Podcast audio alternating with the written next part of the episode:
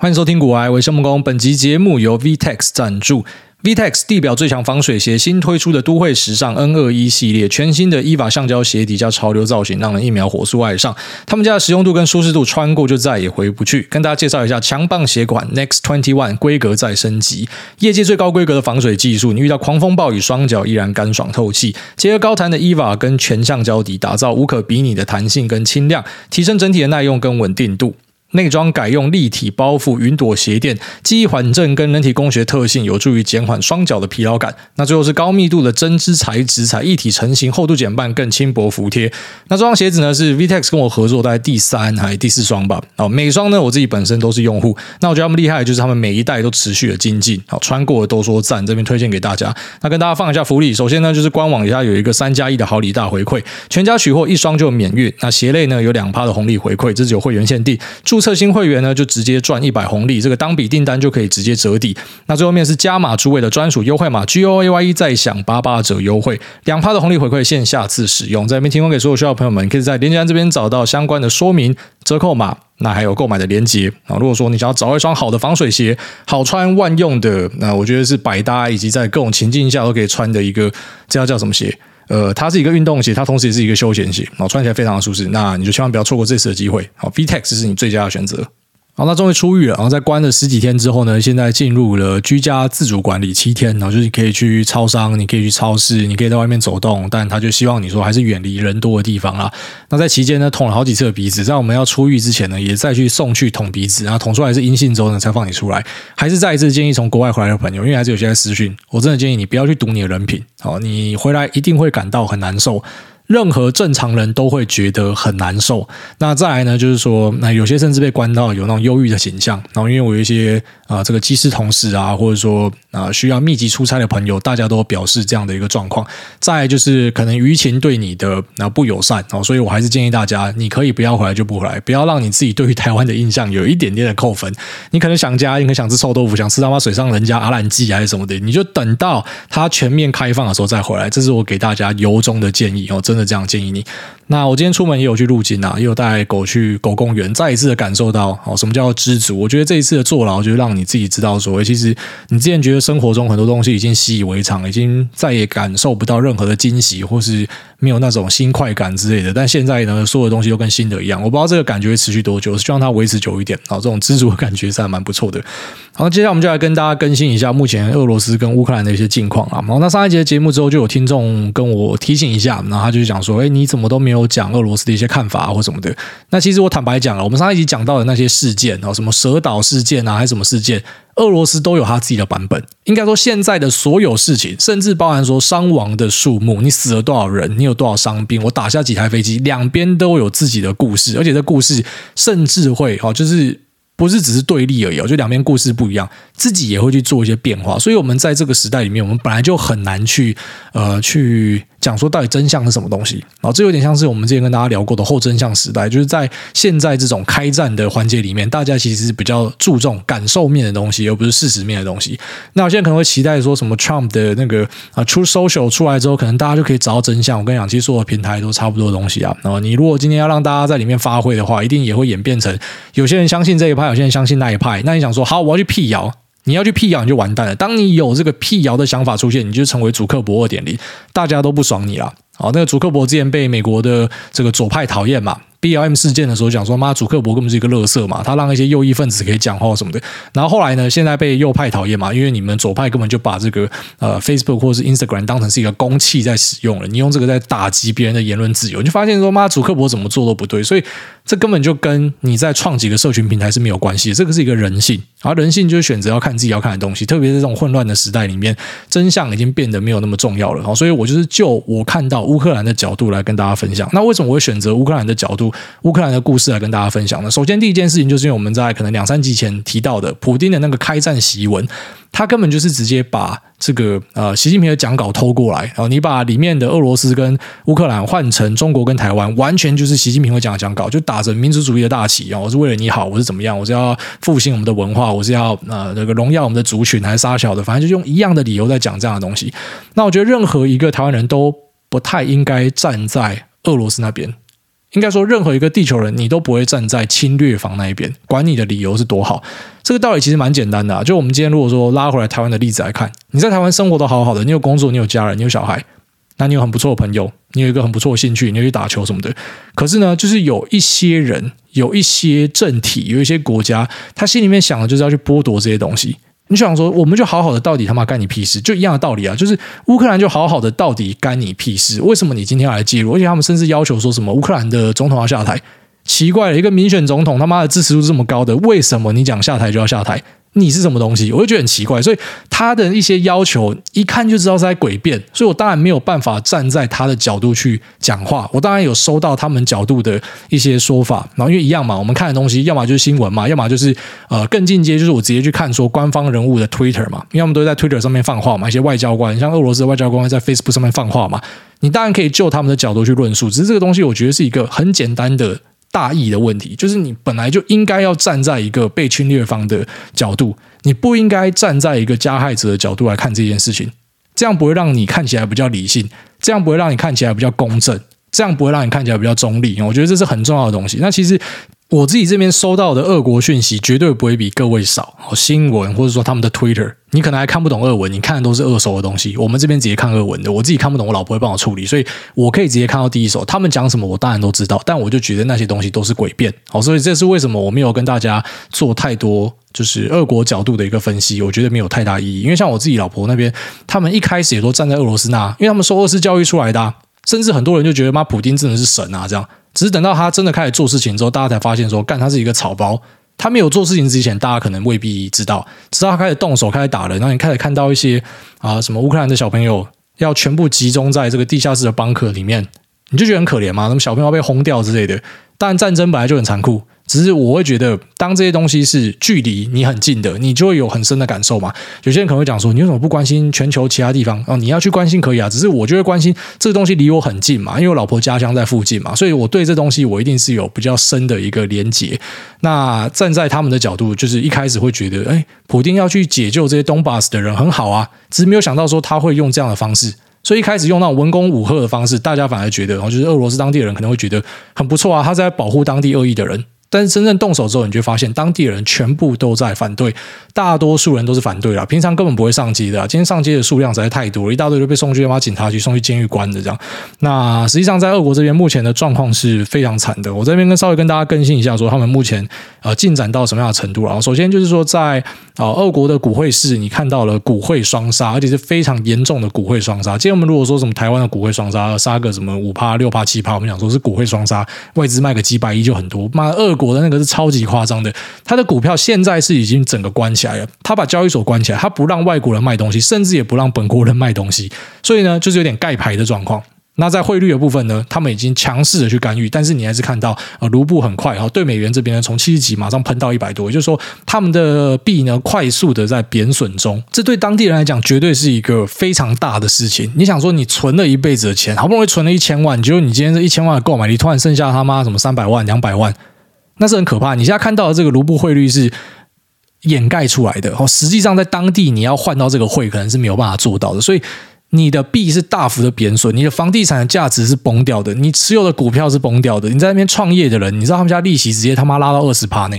因为他要护盘嘛。所以他要抛外汇嘛，那他开始去动一些手段嘛，拉到二十趴代表什么意思？你企业都要倒光了啊，然后你有去房贷的什么，你都要去死啊！所以他为了一己之私，他要去做这件事情，他整个是把俄罗斯的国运赔上去了。那目前的状况算是越走越极端，然后就是他们对俄罗斯的处理，欧盟各国呢。我觉得过去你可能觉得他们像是一盘散沙，但这次的事件上，你发现大家都硬起来了，全部人真的是站在同一个阵线里面。那目前实施的制裁有哪些呢？像是 SWIFT 啊，他把俄罗斯的 SWIFT 的机制给 ban 掉了。那 SWIFT 是什么呢？就如果说你有汇款，就会知道你有一个 SWIFT code 嘛。啊，如果我今天没有这个 SWIFT code 的话，那我去银行就没有办法去收款，也没有办法出款，他直接把你的金流给断了。那同时呢，对于俄国的中央银行啊，还有他们的呃主权的债务以及货币的交易呢，全部都封起来，你的债也不可以发。啊，那同时呢，也没有办法做交易。那再呢，就是你也没有办法拿你的卢布去换各国的货币，以及呢，你的外汇存底是直接被卡起来的，然后再来就是俄罗斯人现在在国外是没有办法去投资的，我去限制你。那我们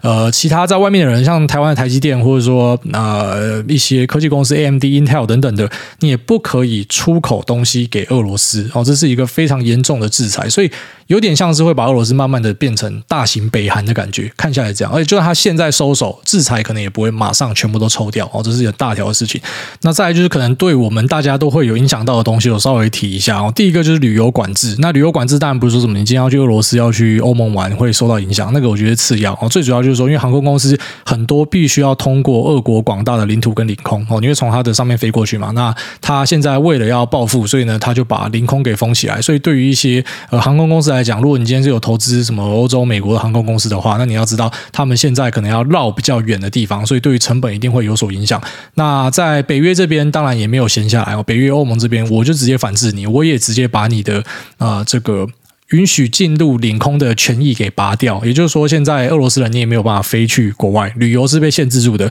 那当地人呢，可能也会出不来，所以有很密集的撤侨的行动产生哦。就是说，呃，俄罗斯人如果要回国，你就要赶快回国，因为之后搞不好也没有办法出来，就很麻烦。你没有办法通过这个呃航空的方式离开哦，因为他已经把整个领空都锁起来了，所以有点像是进入了在呃冷战之后一个很大的啊全球的强权的对抗。而且我觉得同时也把欧盟摇醒。然后之前可能大家觉得说，欧盟都还水在很多议题上面，觉得他们好像是就有些人讲说啊，欧洲里面有什么欧猪嘛，难怪英国要脱欧之类的。那近期就发现说，整个欧洲都硬起来了。本来最软的这种就德国，因为德国跟呃俄罗斯这边有比较密切的合作，特别是在天然气能源供应的部分啊，大量的仰赖俄罗斯的能源，所以我觉得本来有点怕怕的。那直到可能看到乌克兰发生的状况，也知道唇亡齿寒啊这件事情的严重性，所以开始也硬起来。包含说提供装备，一开始是只有送头盔嘛，被大家酸到爆掉。那后来也开始去提供武器啊，然后再来就是说，他们也去增加他们的国防的预算，以及呢，也做好了可能天然气要把它卡断的一个准备哈，已经开始有动作去执行了。那这部分也会对全球的东西造成影响。刚刚前面讲说是航空嘛，哦，这你要注意那个成本往上拉的问题。那啊，这个德国这边呢，就是要去注意说一些科技厂或是一些好像是 IDM 大厂，像英飞凌哦，在德国这边的，它如果说今天天然气一时间被卡掉的话，那库存又不够的话呢，会产生的状况就是说可能会有断电的现象产生，所以对于全球本来就已经很紧的汽车供应链，可能又会造成雪上加霜的一个状况哦。这个是我可能会提醒大家要注意的啊。就如果说你今天发现能源的问题是没有办法解决的话，那你要知道德国是一个很重要的生产基地啊，所以可能对于全球的供应链也会造成蛮多的冲击。那另外一部分就是可能台湾媒体会报道的什么半导体的材料奶气哦，因为奶气可能是在呃呃乌克兰这边是出口算蛮大的哦，所以呃会讲说这会不会对台湾的半导体公司造成一些冲击，对于今年代工业者造成冲击。那这边直接跟大家讲，其实不太会。然后那个占比是在整个半导体的成本跟原料里面呢，是相对少数的啦。好，所以不是说因为这个东西可能会被断掉，所以就会导致全球的半导体会出很大问题。好，这部分可能是还 OK 的。好，那像我们刚才前面有提到说，像德国再一次去重振他们的军备，把国防预算往上拉嘛。那你在之后应该也会注意到北约的国家有类似的情形产生，因为大家可能本来觉得我们家活在一个很和平的地方，大家都是可以用好好讲的，就没有想到妈的，当今一个集权国家的人，他决定要干大事的时候呢，他是可以直接啊拿核弹出来威胁大家，他是真的可以呃。举例来说，他如果拿下乌克兰觉得不够怎么办？大家有没有想过这个最坏的状况？所以大家开始去呃囤自己的军备，不然说送一大堆武器给乌克兰，这也是现在进行式啊，也没有办法说直接去帮你打架，因为可能怕直接情势上升成为一个世界大战，所以目前透过送装备的方式，那像是标枪飞弹，就是在乌克兰这边哦战功彪炳，因为透过标枪飞弹打掉了很多坦克，俗称开罐头啊，直接把你的啊上面的炮塔轰掉。基本上人是直接融化掉，变成一滩泥之类的，那是一个非常可怕的武器啊。那像标枪飞弹呢，就是 Lockheed Martin 洛克希德马丁跟 RTX、Olsen Raytheon 他们呃一起开发的一款武器系统。那除了送很多装备过去之外呢，在就是说各国开始有一个捕获潮。哦，你就想象成现在也开始去拉武器啊，因为大家拓国防预算嘛，所以如果说这个趋势正式的成型的话，除了刚刚提到的洛克希德马丁是一个以飞机呃作为比较闻名的公司，那 RTX 呢就是它的飞弹哦很有名，然后以及呃 Northrop Grumman 哦诺斯洛普格鲁曼，那它可能在海军在空军的部分呢都是有相对琢磨的一家公司，这三家是大家可以比较主要去关注的。哦，不是跟你讲说你在这边趁机发战争财或者不道德或什么的，你要知道我们。节目就是以市场的角度去跟你讲东西，所以像在上一集有跟你提到说，如果你觉得会继续开战，你就是去看原油嘛，就是去看美元嘛，啊，原油又喷了哦，就是如果你有压的话，那恭喜你，就是在这个混沌的世道、混乱的世道里面呢，是有赚到一点钱。好像我自己是把它平掉，因为我觉得战况不会延续啊，但是诶，现在又喷了，所以其实我在跟你分析任何东西的时候，我很难跟你讲说一定会怎么样啊，我只能够把所有的做法都跟你讲，在一个市场交易的角度，那你就选择你要的东西去压，那也不要觉得说什么你这是在赚战争财之类的啊！你要知道你在呃刺激市场交易股票，并不是说什么你去鼓励这个东西的发生，而且换个角度说啊，你讲一个比较政治正确的人来讲说啊，你去投资这些军武公司，等于是呃制造这个世界的混乱，可是现在已经有点。换方向了，就是现在这些军火公司反而是在保护大家的安全啊，所以呃，如果说你觉得这个趋势是成型的话，你可以注意一下这些军工公司。虽然你会注意到最近的股价已经有强势的表态，但是如果说趋势是成型的，它不会只涨这几根呐。哦，因为这几根相较于他们本来大区间，并没有说真的涨很多啊。如果说真的全球的拉货潮产生，全球开始变紧张的话，这搞不好会变成另类的一个避险的管道，就大家可能会把钱塞到这个地方去啊。那如果说你现在真的很担心市场中的的状况，所以我们前面跟大家提到的，就是啊、你可以选择去做多一些可能会受到冲击的原物料或者说能源的东西。那此外呢，你也可以选择减码。那如果说真的很害怕的话，你可以减码，因为我也必须跟大家讲，我真的不知道。应该说，全球也没有人知道你普丁的下一步到底是什么。你到底会不会真的种香菇？你会不会真的拿核弹出来丢？没有人知道。老实说，真的没有人知道。像我自己就觉得，事到如今，你整个俄罗斯被搞得乌烟瘴气，百姓都感受到挤兑的状况产生，而且出不去进不来，然后整体的生意也受到很大的破坏。然后在路上有人被抓去关，可是却没有人可以去啊，居然说把普京抓出来推翻掉政变，或者说呃这个部队倒戈之类的都没有看到，代表他对于俄国掌握度还是很好，所以他会做什么事情？我们可以期待他会完全理性吗？我觉得非常难说。然后因为我当时会呃做出我觉得俄罗斯应该不会打，就是放太多的利弊分析，就后面发现，你看明明就是呃一千个币。可能一个利，这个利就对他而言而已，但是一千个币，他还是会做下去嘛。所以我觉得现在，如果你觉得啊真的很害怕的，那你看到每天的波动很大，你要去做减码，我不会觉得是一个不能做的事情。特别是现在已经进入一个比较狂的时代里面了。好像我那一天就在跟我的家人对话，我就聊到说，你知道，其实如果今天普丁真的更加的展示出他要干大的。我自己会直接就是可能出国去，我可能还没有去过的地方都去走一走看一看，因为我会觉得搞不好人类的文明就在这边结束了。好，虽然有些人可能会觉得我夸张了或什么的，跟你讲，我当时是用一个比较理性的角度去分析去看这件事情。我觉得他会按牌理出牌，正常人应该都会去这样做。可是你发现他不是正常人，所以他到底会怎么做，我不知道。你可能就享受你最后的哦。如果说今天真的要变成 Fallout，要变成一城余生的话，大家都要归西的话，那可能就好好掌握剩下的时光，好好的安排一下大家要怎么样去做了。所以大概就这样了。好，那我自己心脏是比较大一点的，所以我今天路径呢，就直接哦开始继续加码下去，因为我相信啊未来还是很好的。你要投资股票的人，其实你要蛮乐观的哦，你一定要相对一般人是乐观的，不然你很难在这种风雨飘渺的时候，你有办法活下去啊。但我自己也会做好最坏的准备，就是当今天这个全球疯狗的产生，那这已经是啊在二战以来最大的一个入侵行为啊，那可能对于全球的影响非常重大。然后全球的制裁，你知道，当我看这些制裁，我会觉得很过瘾啊，很爽啊。可是其实这些制裁还真的。蛮狠的，哦，真的蛮狠的，所以会不会今天你把他逼到墙角之后，就我们讲狗急跳墙，那他会不会直接来跟你拼一个大的什么的？真的都很难说了。那我也不知道在这边恐吓大家，散播恐慌的情绪，因为如我所说，我自己还是有在加码，还是照样入金，但是我必须跟大家讲说，目前的情势其实呃很难有人跟你讲说他可以完全的掌握到底发生什么事情，就连。呃，可能像是那个佛罗里达的共和党参议员哦，就是。也在情报委员会里面当头头的啊，掌握很多乌俄消息的人，他都跟你讲说，二零零七、二零零八那个普丁是冷血并聪明的，但到现在我们知道他是冷血，但是聪不聪明我们不确定。他很多行为已经进入一个 madness 哦，他他已经是 very mad，他还是他是很疯狂了，所以你真的不确定他会做什么样的事情。那市场上我是跟大家讲说，我心脏很大，继续嘛，不然要怎么样？哦，不然要怎么样？反正你你时间到，你还是得入金啊，这就是我们的策略，这是我们交易的方式嘛。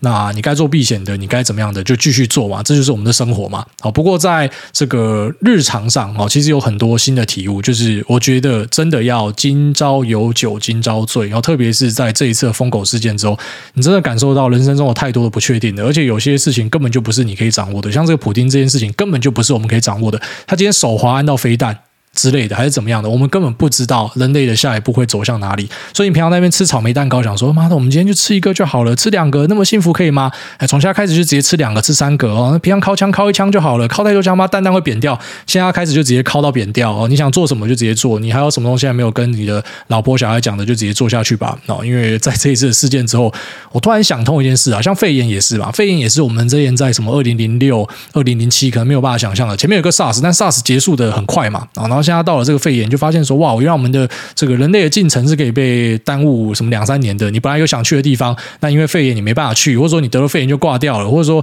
呃，你本来可以去的，就在这两三年你没有办法出去，你生了小孩之后，你后面就不能去了。你会发现说，有太多的东西都会对人生造成很大的变数了。所以真的是你现在能做就直接做了，然后就不要再去想一堆有的没有的。这是我我觉得近年最大的一个体悟了。好，那最后面我们来跟大家稍微总结一下近期市场的看点。我觉得最重要的一点就是，我们一定要先看到油价掉下来。如果油价继续往上冲，带动整体呃通膨的状况越来越严重的话，我觉得后续的演进可能不会太好看。然后目前我们已经看到一些呃原物料、黄小玉、油价。那甚至本来停下来的金属，好像铜价都开始上去了。那像铜价上去，它对于整个供应链冲击就很大。然后跟从上游的铜箔到铜箔基板，再到 PCB，搞不好又会经历一个涨价潮。那这个涨价潮涨起来，你也不确定这一次可不可以呃顺利的转嫁给下游。就算转嫁下去的话，那可能对于整个通膨的状况又会显示得更严重，因为东西又会在变贵。那我觉得现在的这个行情确实是比较难捉摸。所以刚刚前面才会讲说，如果你现在已经觉得这种，波动，你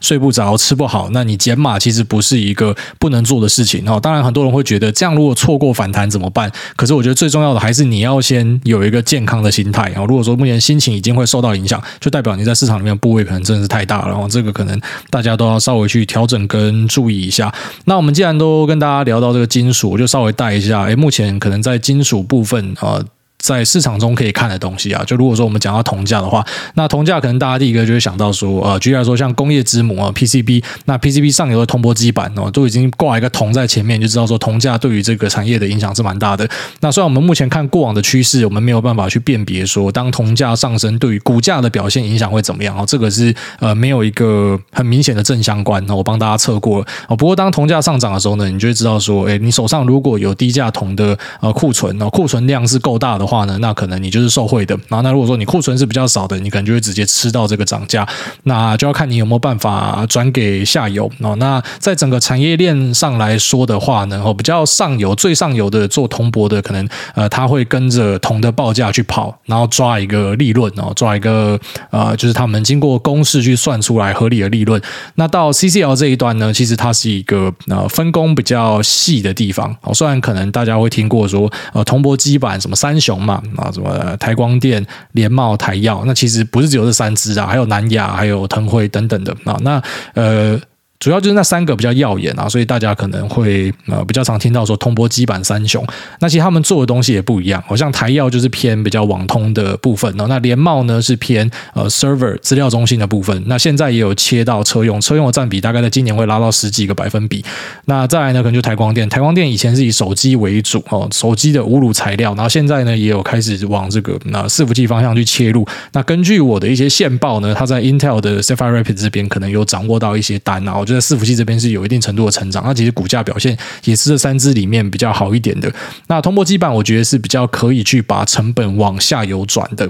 好，然后再来到下游就是 PCB 嘛。那 PCB 的部分呢，像刚刚前面讲到的，呃，有在做伺服器相关的，可能就是近期表现也还算强势的，像是二三六八金像电跟呃，另外一只是八一五博智啊，这两个是做 server 相关的。那、他们可能就要比较注意说，涨价有没有办法再往下一手去去做？我觉得是比较困难，因为 PCB 的竞争是很激烈的。那除了刚刚前面讲到的说，呃，就是有。有这个 server 的 PCB 之外，那当然也有什么车用的 PCB，那电脑的 PCB，好像近期可能比较多人会关注的就是华通终于转强了，然后华通它就做 HDI 版嘛，那只好切到一点卫星的题材，所以呃，在近期的表现可能因为 Starlink 他们送呃小耳朵送去乌克兰，所以大家就开始会去注意这一块，好像是呃另外一只台阳也是啊，它的营收占比有五成以上都是卫星相关的，那可能市场有暂时的去看一下这样的一个短题材。啊，要知道说其实 Starlink 宁可在台湾我觉得最纯的概念股应该是奇迹啊，六二八五。之前在一两年前有跟大家讲过，但是你发现股价从以前停到现在，那时候有跟大家说到说，呃，像奇迹的 Starlink 占比其实只有五趴啦。哦，虽然说呃 Starlink 的这个 Mesh Router 呢，全部都是用他家的东西，但是因为占比真的太低了，所以可能也因为这样子就呃没有办法对公司造成很大的营收的贡献。哦，所以呃股价就没有动起来，反而是一些呃稍微摸到一点边的，那因为题材的关系就跟着往上冲。那我觉得这一次 Starlink 去支援呃乌克兰呢，其实呃大家是可以关注这个趋势的哦，就是说呃本来大家觉得可能呃这一种呃这种。人家会有些会把它称为是六 G 啦，哦，这种卫星网络呢，它可能只有在一些立基型的环境可以用。那我们现在就可以观察，除了什么远洋渔船、货车、哦战争之外，说不定会有更多机会可以使用这样的东西。那原理稍微跟大家讲一下，呃，它的做法是这样：它有一个地面站，然后有一个卫星，然后还有你的小耳朵接收器啊，就是由你的呃小耳朵接收器，你家的电脑呢去输入一个请求到卫星，卫星打到地面接收站，那地面接收站会接上所谓的骨干网络哦，那。呃，接上骨干网络之后呢，收到的东西啊，就是你的搜寻结果再抛回去卫星，再由卫星打回去你的呃小耳朵啊，整体的运作方式是这样。所以呃，像台湾有蛮多供应链是做这个地面接收站的，或者说做卫星相关射频元件的。然后这个在之后呢，应该也会是一个不错的大题材，就成长性很好啊，但是它的这个占比可能是相对小的，所以可以当成是一个话题来看待。那我觉得接下来的布局呃，就是不管是台股或是美股。那除了我们前面跟大家讲过的车用跟通讯是一个关键，因为啊可能库存的部分还没有拉到很高，所以呃这一块的成长性在二零二二可能是比较有机会的。然后再来可能就是一些比较偏防守性的资产，我觉得在接下来是有机会的，因为你现在看到呃油价喷不停，其实。油价如果没有办法压下来，会是一个很大条的事情。哦，这个通膨可能会直接爆掉，甚至严重一点会变成我们讲的停滞性通膨，这是大家都不想要看到的。那原物料价格什么东西都在往上喷，直接把所有的成长性都吃掉。那这是一个非常非常惊慌、非常惊恐的一个状况。所以，呃，近期的市场我觉得会。越来越难，我真的会越来越难，因为那目前的不确定性真的太多了。那通膨呢，确实是市场中最可怕的东西。我觉得战争呢，你可以把它当成是一个话题，会冲击市场，会有波动。但是通膨假设真的上来，而且控制不住的话，它对于整个这个市场的表现呢，会有相当程度的压抑哦。这一定是最令人担心的事情。那这也不是联总会升息又可以解决的哈。之前有跟大家提过这件事情，升息你可能可以压制一点啊，这个需求面的的东西，因为资金成本变贵嘛。但其实现在的通膨很很大的原因，第一个就就战争哈，战争大家的预期心理，然后第二个就是能源的价格还是停不下来啊，然后再来就是呃供应链这边，然后中国一直坚持清零，其实也对于通膨会造成一定程度的影响，因为你你你供货就卡住了嘛，那这个是一个不太好的事情，然后再来就是缺货涨价哦，各种原物料的价格上升，这都会加深通膨的影响，所以。通膨可能是大家要去盯的，那我觉得，呃，最直接的先行指标就是先看油价有没有办法把它压下来，可能是一个很大的挑战呐。然后，因为我们之前可能会讲说，美国的页岩油假设现在可以开出来的话，那可能就可以去压制，或者说各国去试出战备用油，但战备用油可能，呃，这个是缓不济急啊，而且它的量可能也没有那么大。那美国的页岩油或者 OPEC 增产可能会有比较好的一个影响，但是页岩油的业者其实已经表态说他们不会去做太大的增产，因为目前价格很漂亮，他如果去做增产，那之后价格下来，可能对于他们的股东权益报酬也不是一个太好的事情。哦，蛮多页岩油业者都已经有这样的一个表态，所以通膨会是大家要去注意的。那我觉得这是目前对市场可能会造造成最大冲击的东西。然后外加呃联总会的态度啊，但目前其实也已经看到呃本来大家预期的这个升息的几率呢，有开始去往下降。因为大家都有注意到这件事情，我们都注意到了，所以联总会的官员也不会说、呃、傻傻的没有看到了。好，那整体来说大概就这样子。那在美国的成长股部分呢，我自己这一次是加码 Cross Strike，然后在 Square 我是先暂时收手。因为我自己觉得成长股可能在今年、明年的表现不会太好。然后现在可能大家会去看一些呃成长性好，那同时估值又偏低，甚至有一点殖利率支持的东西。然后这可能是我自己猜测在二零二二会比较有机会的东西。所以像我自己有提过说，呃，台股的表现我猜会比美股好一点，因为我们有更多这样子的标的。然后就是说，含息报酬整个算上去的话，可能这个报酬率在呃这一年说不定不会输给美股，甚至有机会反超这样。这是我自己的猜测啦，然后那我也是做相对应的压注嘛，就是虽然入金去美股，但台股的部分目前是把它调到比呃美股的呃这个水位来得高一点，哦，这是我自己的的下注啊。如果说大家觉得这个家伙又要立 flag，那欢迎你就反着做，反正只要这个呃节目可以为大家带来帮助啊，不管说是呃指标的部分、利期的部分，还是说我分享的东西，反正只要对你有好处的话，那我都是蛮高兴的。那这节目先聊这边就这样，我们接下来进入 Q&A 的部分。地位 Shin Lennon 他说：“人生怀疑的音乐人，五星吹捧射射射射上天。小弟我是从第一集跟到二二的小菜鸡，听了这么多集，我没有大笔 all in Tesla，反而是。”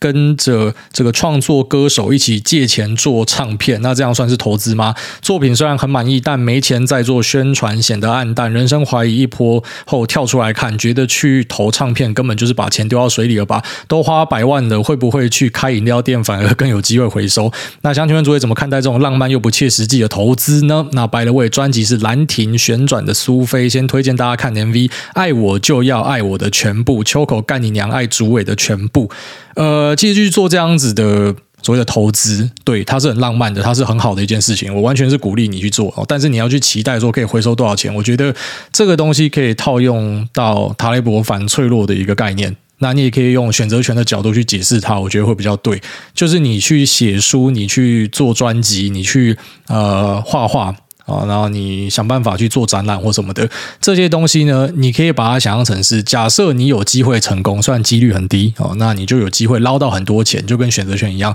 但如果说你失败呢，那你要知道它有一个停损点，就是你不要借钱去做这样子的事情哦。你会知道说，我可能丢下去一笔就这样。那如果说有成就是有，啊没有就算了。那其实你也未必要追求到什么很 很厉害的录音品质啊之类的哦。就我自己很喜欢的一些乐团，他们一开始出来的时候那个。那个母带也都是袅袅的哦，反正。你如果是一个闪耀的星星，大家就会看见你啊。有些比较衰，像梵谷的时候才被看见，那个是比较可怜的。但我觉得，呃，这种东西其实就是你拿小额去投资，啊，不会影响到你的生活。它是一个非常值得鼓励的事情，因为它是反脆弱的概念，它有机会帮你捞一个大的。那就算失败呢，那至少这个损害是可以控制的。那也祝全天下的创作者，那都可以心想事成啊。这是一个很有挑战的路。那下面为这个永远的爱主席，他说：“你各位都是自由的。”那呃，诸位，诸位，五星吹捧上太空。干他妈的！这个留言是我看过最长的。我们稍微跳着看一下。他说：“呃，小弟今年三十七岁，遇到人生十字路口。那这件事情跟好友 A 的代操事业有关。简单介绍他的股龄二十年，那交易的经验是八年。目前他一个人要好几个账户。那几年下来，客户都持续增加。未来如果要有更多资金，哦，大于两千万的话，那必须要有一个人来操作跟管理。因为是好朋友，所以一起合作。”那股龄呢，少有人几年，目前是在科技业做工程师，因为工作很操，所以啊，曾在投资投机之路荒废了好几年。啊，那身心出状况之后休息待业一阵子，重回主动操作之路。那目前已经回业界当比较不操的工程师，目前考虑的是，呃，因为一些因素，存款跟资产加起来呃不到百万，因为存款不多，所以考虑该不该去业界多操几年。那目前年薪是一百多，操一点有机会一百五到两百。那还是要趁这个机会转职。去做专职投资试看看呢？那再来就是，呃，自认操作实力还不足以独当一面，有人带着做跟随时检讨，对我来说是很大的诱因。那目前还不能专职糊口，那希望借这个机会加强自己的技术跟心态。当然，也怕扛不扛得住操作别人资金的压力，怀疑自己能力真的可以吗？那再来就是分润模式，呃，这个是跟客户过本后五五拆，有赚才分，没赚不分。那目前还没有细谈分润的成数，但我估可以分到两成左右。OK，好，然后再下来就是说，跟他一起做专职交易是十几年前的梦想，很想要给自己两年的机会拼看看，但或许超衰，刚好就遇到不适合我们操作模式的行情落赛。那如果真的不幸这样子，四十岁回科技业上班，可能前途茫茫。想请诸位对于这件事情的看法，然后谢谢，祝诸位全家能够早日玩到太空旅行。好，那首先我先给大家一个很基础的认知哦，就是你没事不要去拿人家金主的钱。我不知道大家有没有听过这样的鬼故事，很多，真的很多。就是金主赔钱呢，这个台语叫什么？Keep buy。好，如果我我有讲错的话，之前那个台语专精的，欢迎来指导我一下。就是他赔钱，他就不爽，然后他就把你押出去，啊，签本票，打你一顿，然后拍裸照什么的，这样的故事其实蛮常听到的啦。那金主一般不是大家可以得罪的东西，你去抄人家的钱，你就要知道说，那赔了几乎都会被问罪哦，不会有那种好咖，好咖可能相对少，就是啊，你赔了我就知道市场本身就这样，他不会，他可能就要要对付你，要处理你这样，所以啊，可以的话抄自己的钱一定是比较好的，但是你因为你本金小，所以很多人会选择去代抄嘛，抄别人的钱。那这样子可以获得一些分红什么，但我觉得这件事情是一个风险偏高的东西。然后再来就是呃，跟着他学习，我觉得可以。就如果说这个朋友是很懂得操作的，你希望可以跟他学到一点东西是可以。但是该不该把自己的本业停下来，跳过来做这件事情呢？我是你的话啊，我不会这样做啊。我还是会选择我先呃继续跟他切磋，因为毕竟是好朋友嘛。那我可能没有办法接你这个差事，但是我愿意在研究上或是一些分析讨论上帮忙你一马，因为你现在讲说你已经在正职上没这么辛苦了嘛，所以我会愿意用一个场外人的角度，那希望可以跟你学一点东西。那以交换的的方向来说呢，我可能可以出一点劳力帮忙你做一些事情。那同时我去抄我自己的自由资金，我会选择这样子做，因为你目前就没有多少本金了。那像你讲的一个重点就说，假设行情不好，你根本就是一毛都没有赚到。那很合理嘛，你有赚钱才有分红嘛，所以呃，它的风险确实会比较大一点。我会觉得先累积自己的本金，那同时呢，不要去接触这些金主啊，然后再就是呃。你可以去接触这样子的交易人，然后跟他学习一些东西，这是不错的。但是不要把头整个洗下去。我会这样做，哦，这是我的建议。但你自己会怎么做？那当然就是你去做你的选择哦。那大概这样子。下面为这个呃屁屁高潮回不去，他说免治马桶万岁。那之前听主委力推免治马桶，小弟深有所感。买的房子建商附免治马桶用过，真的超爽，回不去。但是想请问主委会使用公厕的免治马桶吗？之前在高速公路休息站发现马桶也是免治的，但是使用上有点阴。阴影因为像我这样的胎哥击败狼，就会想要在喷水头伸出来的时候棒塞在上面。不知道主委对公厕免治马桶的看法如何？我觉得你也要先去他妈看医生啊。然后再就是这个啊什么公共的免治马桶，像一些比较高级的餐厅都有嘛，那没有什么好不能用的啊。但是你这样讲完之后，我开始会怕了。就是干，怎么会有人他妈胎哥到想要棒晒在那一根东西上面？那下面为这个呃拉伦零零零一一，他说燕底线零八一三，听到。股癌 QA 日本太太台湾老公的事情，觉得也太帅了吧？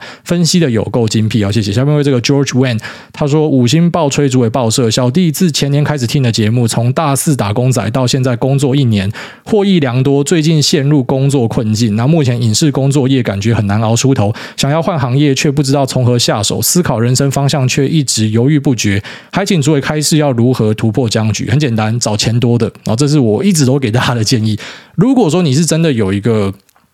好，觉得说有一个工作，有一个专业，它是你的志向之所在。那你也要知道，其实很多人志向之所在，你把它拿来当成是工作，你反而就不喜欢这个东西。就像你很喜欢听的歌，你把它你把它拿来当成是你每天早上起床的闹铃，你就再也不会喜欢这首歌。那个道理是差不多的。所以。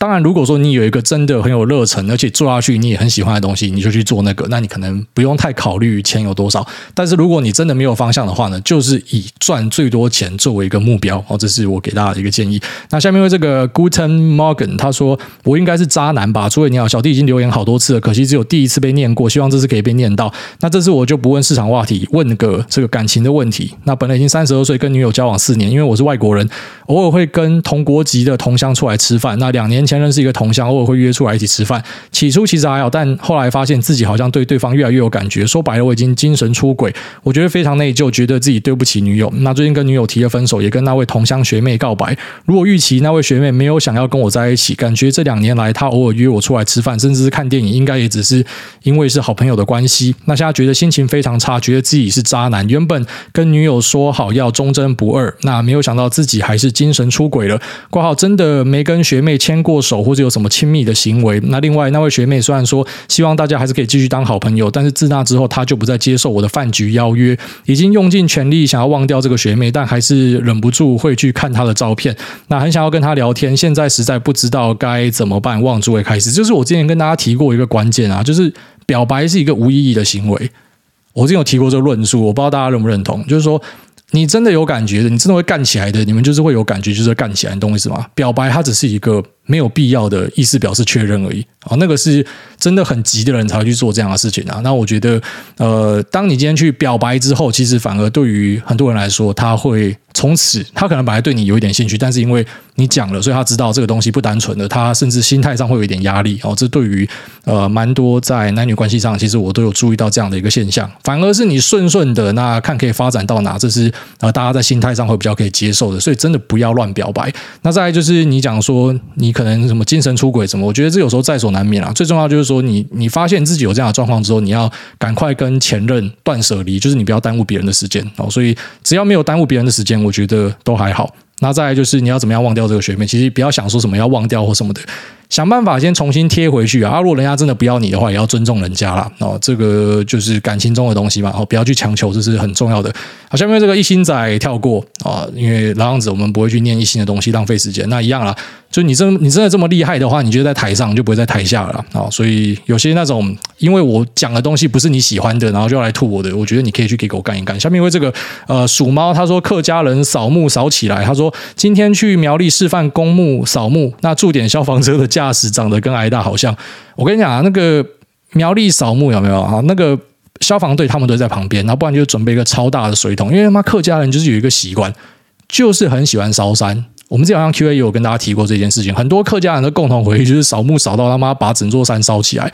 所以。扫墓的时候就还是老实一点呐，然后就自己去割一割啦，不要在那边什么他妈的点火之类的。那那个消防车驾驶绝对不是我哦，虽然我我是苗栗人，那我们家也烧过山哦，跟你是蛮有关联性的，但是我没有在开消防车啊。下面为这个 Jack 啊，他一心仔，但他讲说这个是六颗星多出来的一颗，好给你过。那下面为这个呃邦东，他说五星推爆市值型 ETF 的疑问。想请教主委，买大盘型 ETF 个股会随着市值变动来调整，那这样是不是会有没办法低档加码的偏差？如果真的看好某档个股，像 Tesla，那在下跌比大盘多的时候，是不是可以买进个股来平衡不断减少持股比例的 ETF？感谢海大哦，这个蛮多人会这样做啊，就是说你把你自己的部位想象成就是一个 ETF。那这个 portfolio 里面有东西往下跌，你觉得它跌出了这个呃合理价格之外，就是它变得更便宜了，你就可以额外的去加码它。好，那涨出来的你就可以去减码它之类的。这个是蛮多人会这样做，所以它不会说是不行。好，但是 ETF 就是你讲那种事情 ETF，我们就去尊重说，呃，市场的整体该长什么样子，我去追踪这个市场的样子。所以，呃，它跌下来，它上去，其实你就应该去尊重它。如果说你是买四型 ETF 的，你的心态应该是要这样子，就像呃台湾的四型 ETF 跟台积电占比很大，但这不应该是一个坏事，因为这个就是台湾市场的样子。那美国的四型 ETF 可能很多科技股占比很大，你也不能说，哎，这个科技股太多了，应该要多买一点餐餐股，因为你买这个商品，你就是。要这个商品它所呈现的样态嘛，不然你就去买价值型 ETF 就好了嘛。所以，呃，你要去额外做调整的话，可以，这是在实物操作上可以做的。但如果说是买市值型大盘 ETF 的人，那你又特别看好里面一些个股的，呃，其实，在心态上你要先有一个认知，就是说，你买市值型 ETF，你就是要去尊重。四型 ETF 它呈现的样态，那你要透过主动选股去加强补强，可以，但是一样下好离手，愿赌服输。下面为这个吹吹侠他说吹吹吹啊，下面为这个 Adam 他说纳斯达克巨鲸在北溪二号搁浅，来大家想听你对 XLE 这档能源类股 ETF 未来的看法，管理费零点一二，那主要持股包含美国大型的能源公司 ExxonMobil、Chevron。那目前俄乌情势升温，原油、天然气价格齐涨的状况之下，对未来全球能源的影响，那且观察二零二一 Q4 的十三 F 报告之中，Booksh Hathaway 对于 CVX 的持仓量增加三十三趴。那在目前能源的 ETF 之中，XLE 会是个好选择吗？预计以右侧的交易方式，针对类似的主题型 ETF 买涨不买跌。那感谢 Podcast 带来的经验分享。目前自二零二一年十二月加入美股，看完了灰阶思考，目前正在阅读 EP 一二二集中推荐的。你也可以成为股市天才，每天上班通勤的时候都听海大的 Podcast，下班持续阅读投资书籍，非常享受目前的过程。也希望海大可以多推荐一点过往的呃投资书籍。那祝福海大全家。平安健康，获利年年创新高，谢谢。OK，那这个能源的部分，我刚刚前面漏讲到，其实哦，还有你有提醒我，就是我觉得呃，在这一次的俄罗斯危机，它其实会让欧盟或者是美国政府更加的去思考一件事情，就是说我们真的必须要加速转型，不可以依赖太多在呃石化能源上面，所以我反而会选择去挑一些所谓的干净能源哦，所谓的绿能，那太阳能或是说。氢能源，虽然氢能源的呃，价格还是太贵，我觉得我会摆在次要哦。太阳能、风电可能我是会注意它的，所以太阳能跟风电的 ETF 跟持股，我自己会去看哦。因为我觉得这一次被俄国威胁到，势必会加速这样的一个过程啊。那你说，呃，你看的那些 ETF 里面有 ExxonMobil 跟 Chevron，那个就是传统石化巨头嘛。虽然他们也开始有往新能源去切，但是这个不是我相对的防守领域，所以我可能会跳过这样的东西，我会直接去挑所谓的绿能产业的呃标的来来看待这样子。然后再就是说，可不可以再推荐更多书？籍哈，哎，好像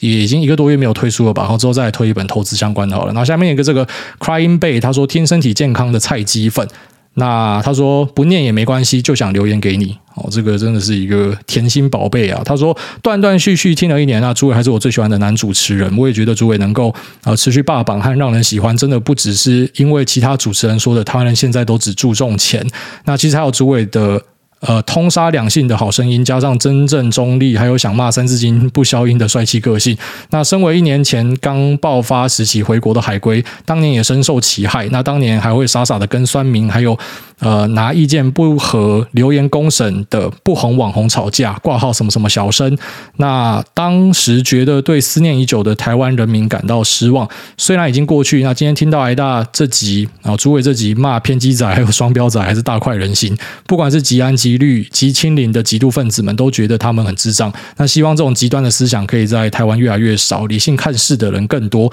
那祝诸位一家人继续幸福健康。那假如再巧遇一次，可以合照吗？我，可以。然后再来就是。这个什么极端分子，其实极端分子它有一个特色就是这样啊，它在常态分布上一定是比较少的。其实大多数人都是偏我们讲的中庸，大多数人都是啊极端分子口中很讨厌的什么呃中间选民。但是我跟你讲，大多数人都是这样，所以你每次发现那些极端分子，他们希望他们支持的政治人物可以走向极端，可以更更加表态，你就会发现说，哎，最后面都会往中间靠了。哦，拿小英举例就好，小英最后面也往中间靠嘛，因为白痴才不往中间靠嘛。你你本来你做到极端，你就会推走很多人哦，所以呃，有时候你会受到一点极端意见的影响，所以他们讲话很大声，极端仔讲话都超级大声，好像他妈生活没有其他更重要的事情呢，他们就会啊针对一些议题，然后去做很多的抨击或什么。那我觉得很重要一点就是你不要受到太多的影响了。然后就像可能那个前面一个给我一星的，就是讲说什么我对于国际东西的评论什么不精准或什么的，你这么精准，你就不会坐在台下，你这么精准。那你就去下注嘛。就像我们都已经跟你提醒过说，呃，这个在市场之中，我们遇到这样的东西，正反我们要怎么来压？我都都都把标的跟你讲了，你怎么还没有发财？好，所以你真的这么厉害，你真的那么专业，你也不会在那边讲一堆有的没有的五四三啊。所以其实不用太在意一些啊，怎么讲，就是网络酸民或什么对你的评价。因为其实你会发现说，那些讲半天，他们可能做事没半撇啊。然后这个时代，其实大家应该要更注重，就是做比说更重要。嘴巴讲大家都会，但是实际上要去执行、要去做事情是很困难的。好，如果说你有创业，你有做事情过，你也会知道这一件事情。然后就是讲的时候大家都会啊，讲概念大家都会啊。那做事呢，可能没有多少人会，所以其实呃不太需要去在意一些嘴巴上很厉害的人哦，就是很会嘴、很会嘴，那其实也没有什么太大意义啊。那这期节目就跟大家聊这边，就这样拜。